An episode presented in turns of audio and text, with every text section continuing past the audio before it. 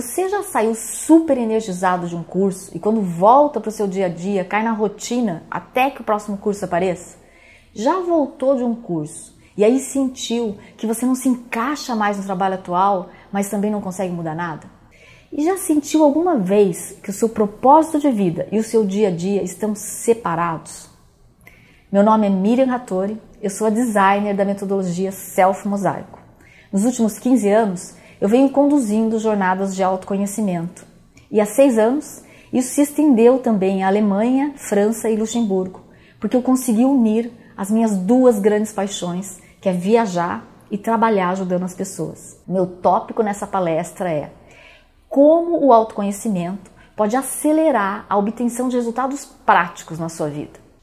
Se você está sentindo que a velocidade da demanda por uma mudança está descompassada com o resultado que você vem obtendo em desenvolvimento pessoal e que está demorando demais para conseguir resultados práticos, anota aí essas quatro habilidades que são fundamentais para mudar a sua realidade na velocidade que você precisa. Habilidade 1.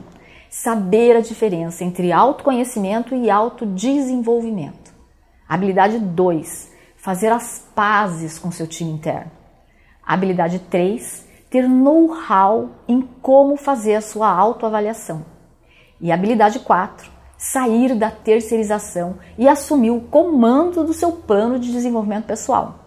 Essas quatro habilidades fazem parte da jornada Self Mosaico, que nasceu da necessidade que eu tive de dar velocidade no meu processo. Quando eu enfrentei uma situação pessoal onde tudo tinha virado um caos da noite para o dia. Mas essa história fica para uma próxima vez.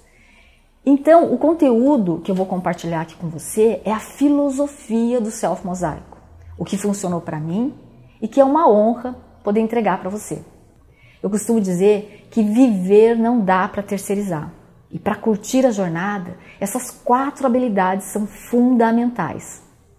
Primeiro, porque saber a diferença entre autoconhecimento e autodesenvolvimento é que te dá foco. O autoconhecimento é a capacidade da gente se perceber, de termos consciência sobre nós mesmos.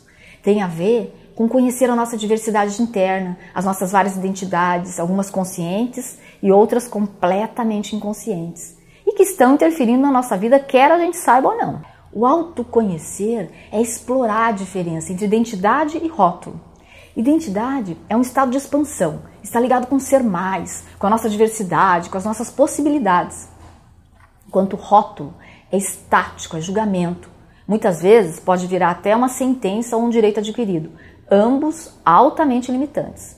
Sim, limitantes, porque criam crenças que nos tiram do mindset do aprendizado. Gente, nós podemos aprender qualquer coisa.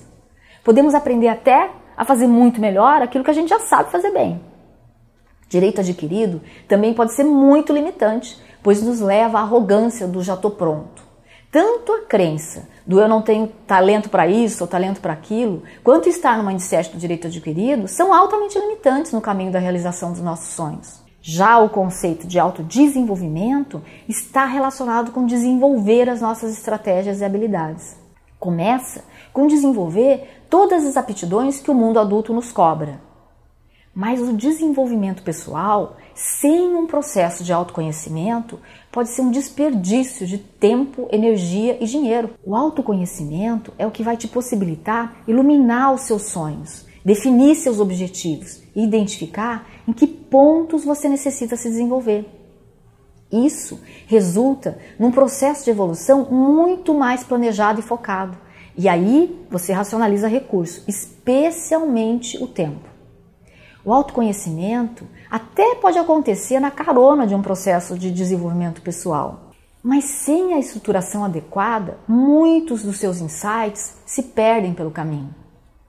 O autoconhecimento é que nos sobe de nível, porque ele está relacionado com a nossa identidade. O desenvolvimento pessoal colabora muito, porque ele aumenta a nossa performance. O autoconhecer é uma forma de viver, se faz todos os dias. É um modo de funcionamento para você conquistar a excelência na arte de se construir sábio. A outra alternativa é você perder tempo se estressando e gastando energia à toa. Além do que, você desperdiça matéria-prima para o seu desenvolvimento pessoal. Porque estes eventos estressantes, eles nada mais são do que sinalizadores de temas para aprendizado.